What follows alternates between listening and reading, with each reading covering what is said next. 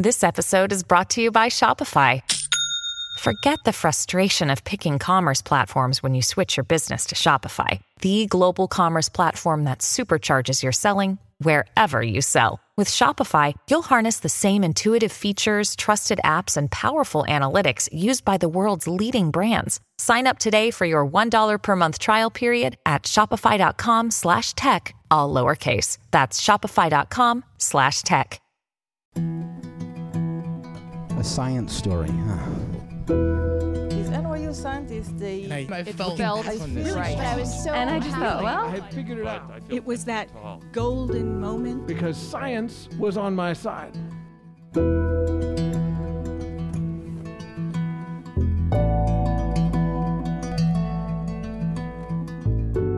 Hey everybody, welcome to the Story Collider, where we bring you true personal stories about science. I'm your host, Erin Barker, and this week we have a classic episode for you. That's right, we're bringing you two of our favorite stories that have aired in years past. This time from acclaimed journalist Jon Ronson and from Story Collider's own Skylar Bayer. Each of these stories is about a friendship that is forged in a very unexpected way. Our first story is from Jon Ronson. It was recorded in February twenty thirteen at Drom in New York City. The theme that night was love and science.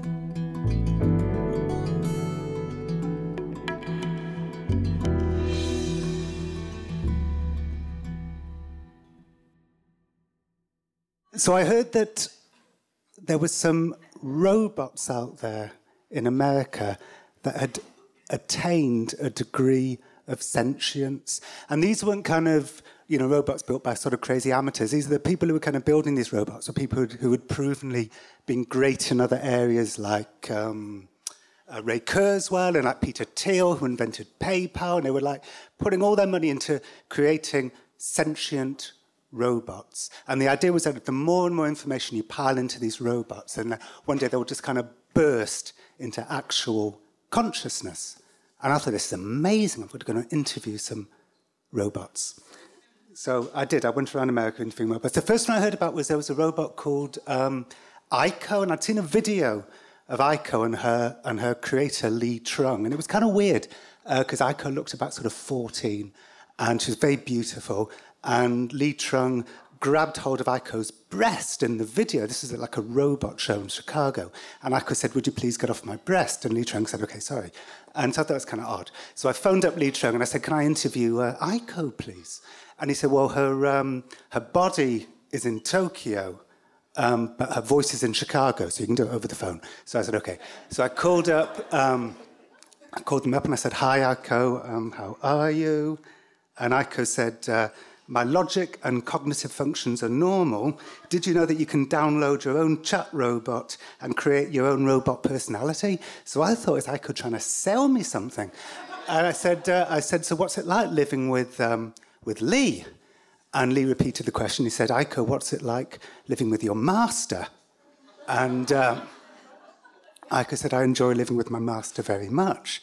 Now, this is weird. This is some kind of Fifty Shades of Grey robot thing going on here. And I, I, was, I was kind of worried for Aiko, and I said, uh, well, are, are you sure that you uh, enjoy living with your master? And uh, Aiko said, yeah, very much so. I enjoy living with my master. So that's kind of weird. Um, and I put the phone down. It was sort of a little bit, you know, disappointing. I felt like everything Aiko had said had, you know, been programmed into her by Lee, and it was kind of disappointing. But then I heard that the world's greatest sentient robot. And if you ask any A I aficionado, who is the greatest sentient robot in the world, they will always give the same answer. And it's Bina forty-eight.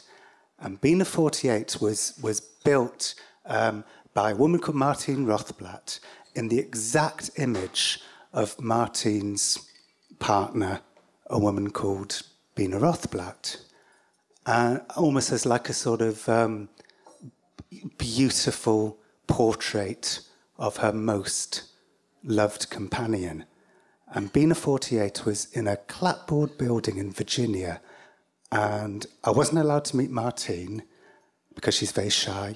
I wasn't allowed to meet the real Bina, never meets anybody, very introverted, but I could meet Bina forty-eight. I could meet her robot doppelganger.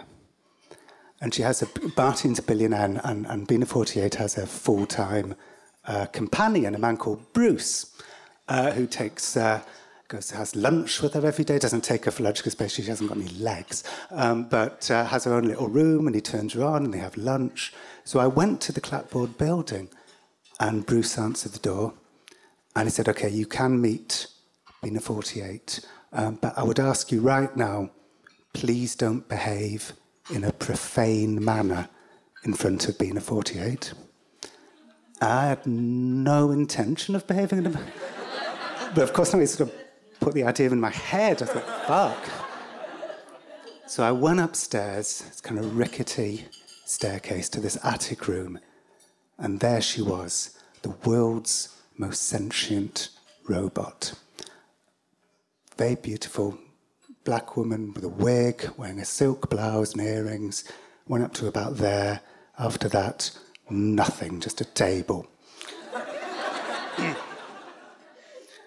So Bruce turned her on, and she made a kind of, actually kind of slightly alarming whirring noise as she kind of turned to face me. And I said, uh, hello, Bina forty-eight. And she said, well, perhaps interesting. I want to find out more about you. I'll be fine with it. We'll have to move society forward in another way. Yeah, okay. Thanks for the information. Let's talk about my dress. Our biological bodies weren't made to last that long. So I said, Bina? She sounded like she'd sort of awoken from a long slumber. Bewildered. And Bruce said, uh, Bina might be a word that Bina finds difficult to understand, which I thought was an extraordinarily bad oversight. Bruce said, um, it may be your English accent. Uh, we're going to have to do some voice training. So he turned Bina off and got me to read out Kennedy's inauguration speech. um, I had a choice. It was that or Dave Berry uh, strip, but I went for Kennedy. And then he turned Bina back on, and I said, hello, Bina. And she said, hello. She said, what's your name? I said, my name's John. And she said, hello, John, are you a man or a woman? And I said, I'm a man. And she said, oh, well, that's okay, I'll forgive you. And I sort of laughed politely. and... Um, And we got talking. And it was a strange, and I have to say, very frustrating for a lot of it, experience, because I was there for like hours, like seven hours, just firing questions at Bina forty-eight. And weirdly, I sort of felt the need, because she was a robot, I felt the need to kind of ask her profound questions, like I was sort of representing the human race. Uh, I guess it's a kind of interspecies thing, but if it is an interspecies thing, why do I never feel the need to be profound around my dog? Um, so I was saying, do you have a soul? And she said, well, doesn't everybody have a solar? And I said, what does electricity taste like? And she said, like a planet around a star, which was either incredibly profound or completely meaningless. I was like a cop, you know, who was up all night yelling at a suspect, you know, I just said, okay, where, if you had legs, where would you go? And she says, Vancouver. And I, and I said, why? And she said, that's a difficult question for me to answer. And then she said, would you like me to sing a song for you? And I said, yes, please. And she said, I can do anything but that. And I said, well, why did you offer to sing me a song? And she said, I can't tell you that. I was, oh, so frustrating. And she said, Martine is my true love. She's my soulmate. And I, and, and I thought, oh, God, I'm getting nothing. And um, then I said, where, where do you come from? And she suddenly looked really clear-headed, and she said, I come from California. And I knew that the real Bina came from California. So I said, what was it like growing up in California? And she said, it was fine. Um, but I've got a brother who was a Vietnam vet, And he was such a great guy before he went to Vietnam. But when he came back from Vietnam, he, you know, he'd obviously seen some terrible stuff in the war. And he was like shaking. And now he, all he does is drink all the time. And he's always got a beer in his hand. And he's constantly phoning us up and saying, give me some money, send it to me, Western Union. And this suddenly was kind of incredible. It was absolute clarity.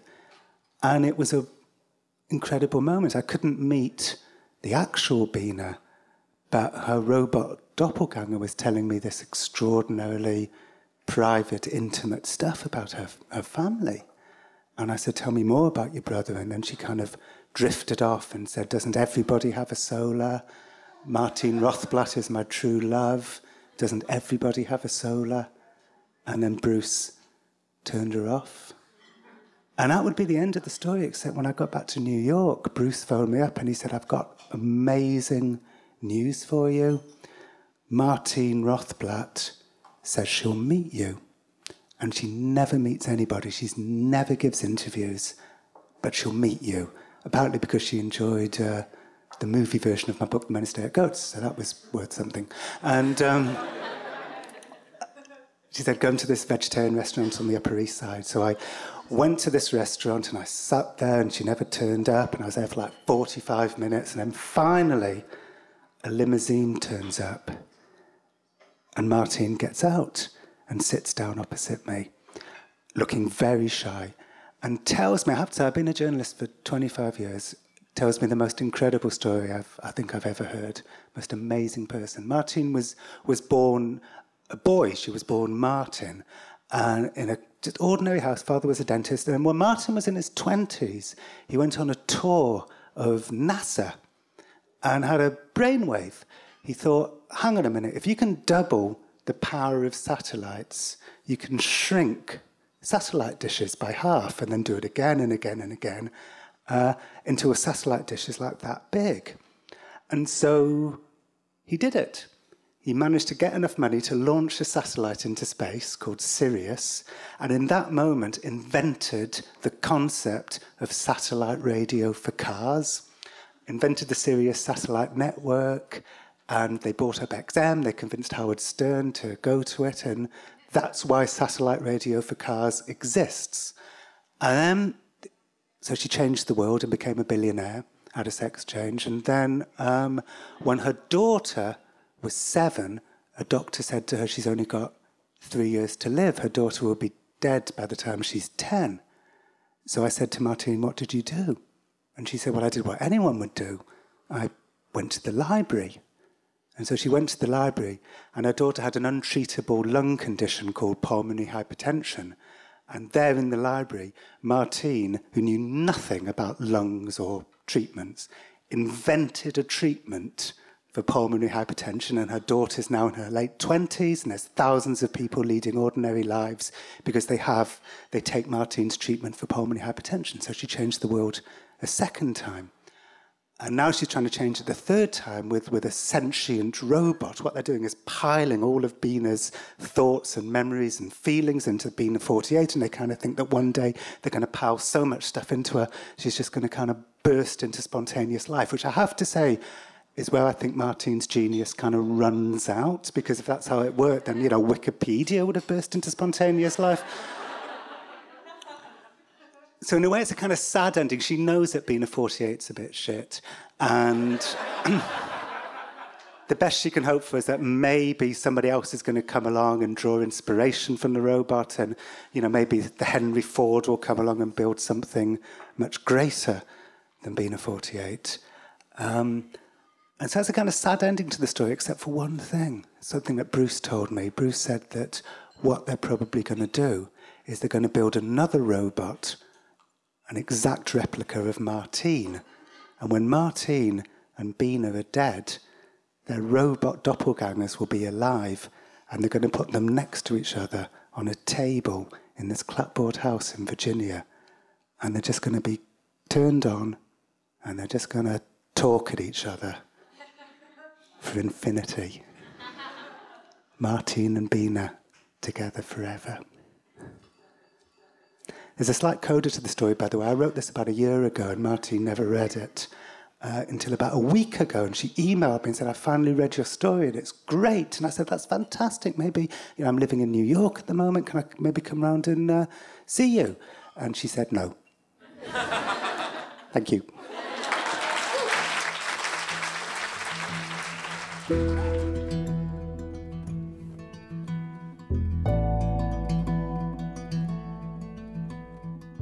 That was Jon Ronson.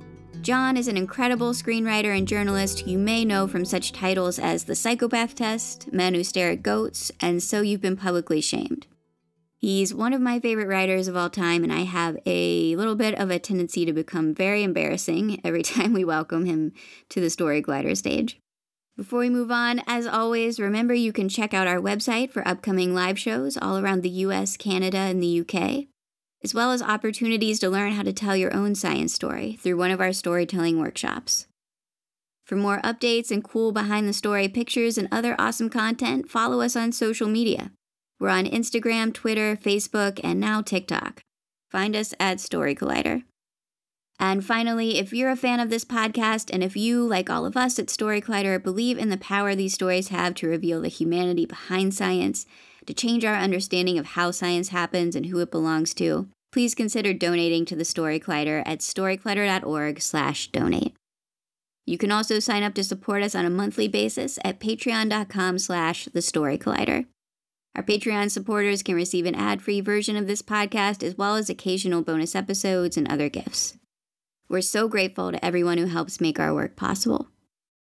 When you need mealtime inspiration, it's worth shopping Kroger, where you'll find over thirty thousand mouthwatering choices that excite your inner foodie. And no matter what tasty choice you make, you'll enjoy our everyday low prices, plus extra ways to save, like digital coupons worth over six hundred dollars each week. You can also save up to one dollar off per gallon at the pump with fuel points. More savings and more inspiring flavors make shopping Kroger worth it every time. Kroger, fresh for everyone. Fuel restrictions apply.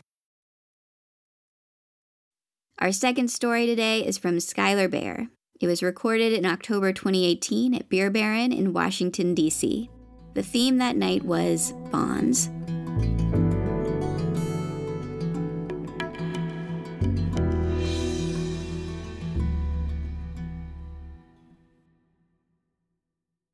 I'm driving back to my house, and across my phone, there's an alert that flashes, and I see the words, Colbert Report.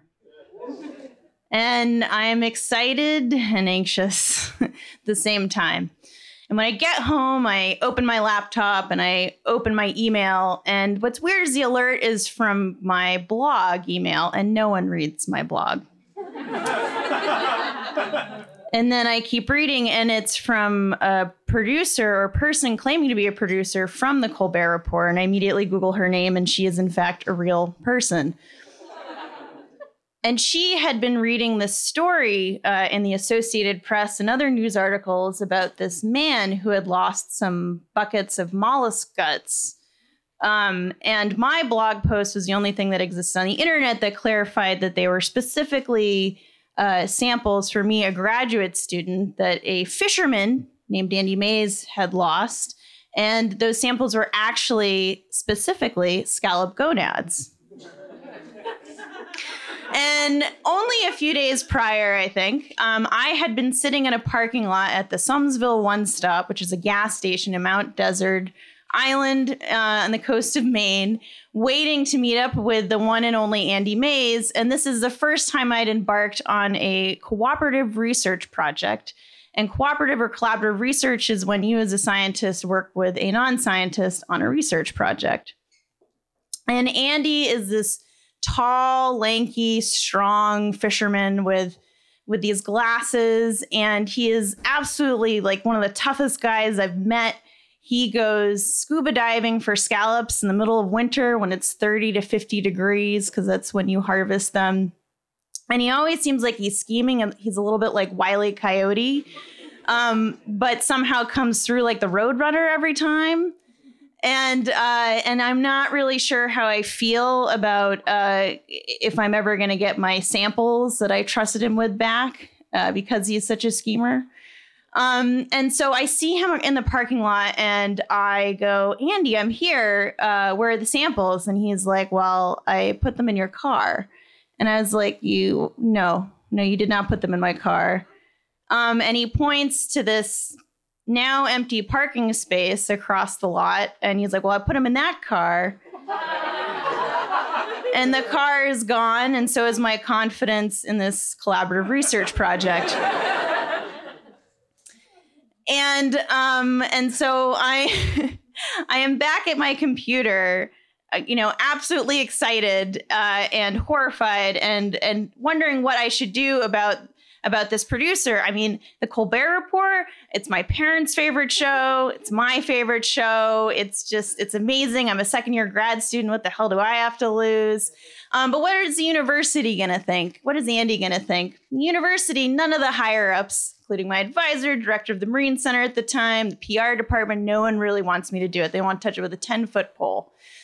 But that's okay, because again, I'm a second year grad student. I don't have anything to lose. Um, But I really care about what Andy thinks. And although Andy and I have a passion for the scallop fishery, we have a lot of differences. Um, he is a very devout Catholic Christian.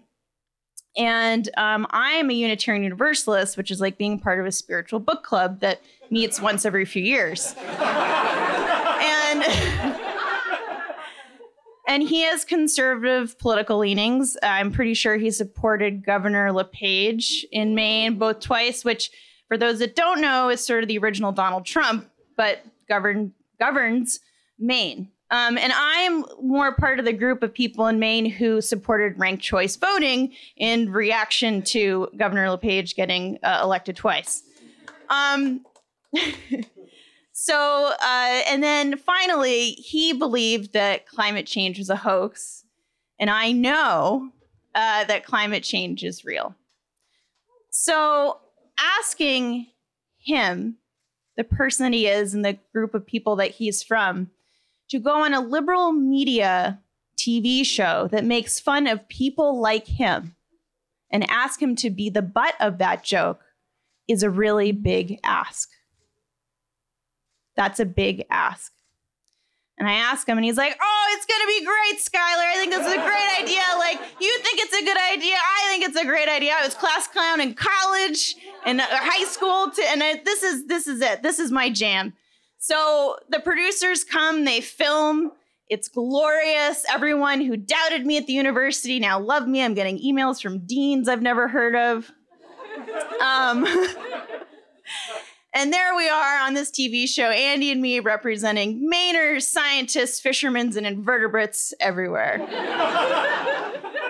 But after this grand adventure, um, and where really Andy was the only person who truly believed in me and really upped my confidence in science communication, we kind of went our different ways. He in his sort of conservative fisherman world, as I perceived, and my liberal scientist, overeducated Uh, world. And I kind of felt guilty. I felt like I had somehow used him for professional gain, for fame, although no fortune. And my guilt really deepened a few years after that when I had found out that he had been diagnosed with cancer and I hadn't really seen him. And I was kind of ashamed that I hadn't hadn't known. And so I call him and his wife up, um, Michelle. I said, is there anything I can do? You know, and he said, oh, well, I'm going to have some chemotherapy treatment. Why don't you come visit me and talk to me till, till it kicks in? Because usually you fall asleep. And I go and see him, and he's still the strong, um, devout Catholic Andy with his faith in God that I that I had met. And he's he's just, his spirit is so strong. He looks strong. He's he's great. And I really have faith in that moment, seeing him, that he's going to do just fine. And for a forty-eight-year-old man, he was in amazing shape. And he was continuing to scuba dive even while on chemotherapy treatment. He's tough. And then the next year, I got married. Um, and my husband and I decided to have a party where we invited everyone we knew, uh, mostly so people wouldn't yell at us about being exclusive. And we did a Facebook invite, and I invited Andy, and Andy lives three hours away. I don't expect him to necessarily show up, and he he gets so excited, and he messages me, and he's like, I'm so excited, Skylar. I love weddings. I can't wait to come to your party. You know, I'll bring lobsters. I'll go lobstering and I'll bring some and, and it'll be great. And I'm like, wow, that sounds really great, Andy, but no pressure. Like, it's a long trip and that's a lot to ask. So I'm not really expecting to see him. But that day, a couple hours into the party, he shows up in sort of a cloud of dust with his, his truck coming up the driveway. And And he's got twenty lobsters, at least, that he went fishing for that morning. And he drove three hours from Mount Desert Island all the way to our house with these lobsters. And then he boils them outside. He, he boils all of them and cooks them for all of us. And he finally comes inside. And I hadn't really seen him with his coat and hat off yet. And he's smiling. But as he takes his coat off, I notice that he's probably lost about fifty pounds. And he doesn't have any hair. He doesn't have hair on his head. He doesn't have eyebrows. He doesn't have eyelashes.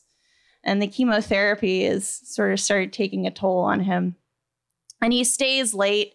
Um, everyone's left. And so it's just me and him talking. And and I like, how are you? How are you doing? And he's like, you know, like chemo's kicking my ass, but, you know, I'm hanging in there and I'm still going scuba diving every day. And I was like, scuba diving?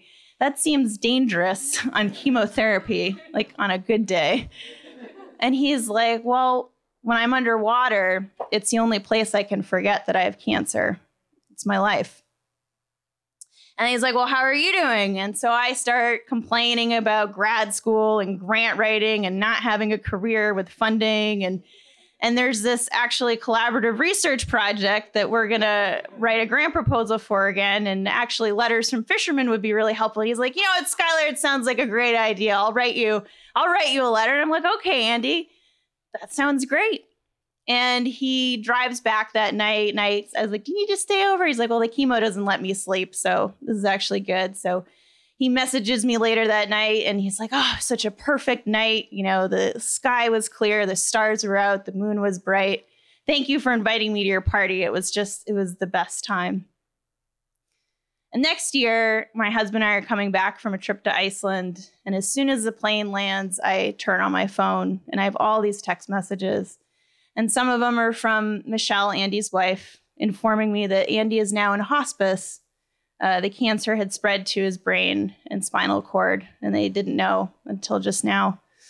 And I I messaged her back because she had said, you're one of the people that Andy would like to see, you know, while he's in hospice. And I'm like, is it too late? Did I miss it? I've been gone for ten days. She's like, no, no, no, no. You know, you have time. And and so that weekend, I drive up to Mount Desert Island, and and I come to see him in his in his hospice room in his house, and he's physically just sort of a shadow of his former self, but he's still in there. I can see his eyes working, and and the cancer doesn't really let him talk. And it's so hard because Andy was such a talker. He just loved to talk. And so I'd tell him a little bit about Iceland and he'd have a question, but he couldn't say it. And he, you know, he just couldn't, couldn't get it out, and he'd get frustrated. I spent a couple hours there, and some other friends came and went. Um, when I left, I said, I'll see you later. Okay. Because I don't know what to say to my friend who's dying. Do I say goodbye forever? That's not very comforting. A couple days after Christmas, which was just a few weeks after that, Andy passed in his sleep. And uh, he got to live through Christmas, which was his favorite holiday. And so my husband and I decided to go to the memorial service, three-hour drive. And it's at a Freemason's lodge, and I didn't even know Andy was a Freemason, and, and I still don't really know what a Freemason is. And we go in, you know, there's like a hundred people crammed in this tiny building, and um, we, you know, we we say our condolences to Michelle, Andy's wife, and we don't know anyone, so we're just standing around awkwardly. Um, and, and this man that looks kind of like Andy, but actually a lot shorter. And he looks like he's in his seventies. He comes running up to me and he goes, Skylar, like he said my name a million times. He's like, it's so good to meet you. And he's like, I'm Andy's dad. And he just starts, he's just like, that Colbert clip was just so funny and so amazing. And, and we love it. And and the thing is, is like that, that clip, apparently like everyone in Andy's life had watched that like a million times. He's like, and I followed on Facebook, like how he went down to the wedding and he brought all those lobsters for you. And and this guilt that I had been carrying around that I had somehow used him for professional gain or whatever sort of started to melt away because I had realized that I had given Andy adventures.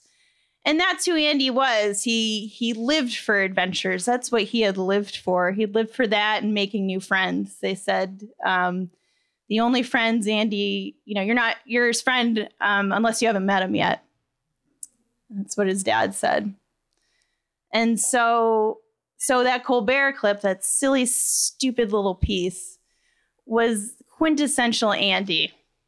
And it was the way his family like to remember him. And it was the way that I like to remember him as my friend in that Somesville One Stop gas station who put his hand on my shoulder and said, you know, Skylar, I fuck this shit up all the time.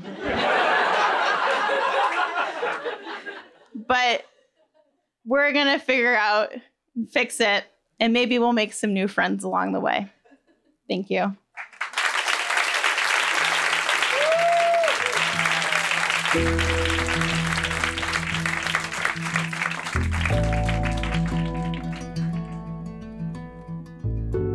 That was Skylar Bayer. Skylar is a marine biologist and an incredible storyteller. You can find the other amazing stories that she has told at Story Collider at story collider dot org. The Story Collider is so grateful to Jon and Skylar for sharing their stories with us. The Story Collider is also very grateful for the support of Science Sandbox, a Simons Foundation initiative dedicated to engaging everyone with the process of science. This podcast is produced by me, Erin Barker, Executive Director and co-founder of the Story Collider, along with managing producer Misha Gajewski and senior podcast editor Jun Chen, with help from Education Director Lily B. Special thanks goes out to Story Collider's board and the rest of our staff, including Managing Director Anne-Marie Lonsdale, Science Advisory Fellow Edith Gonzalez, and Operations Manager Lindsay Cooper, without whom none of this would be possible. The stories featured in today's episode were from shows produced by me and my Story Collider co-founder Ben Lilly, and by Miriam Zaring-Hollum and Shane Hanlon, respectively. Our theme music is by Ghost. Until next week, thanks for listening.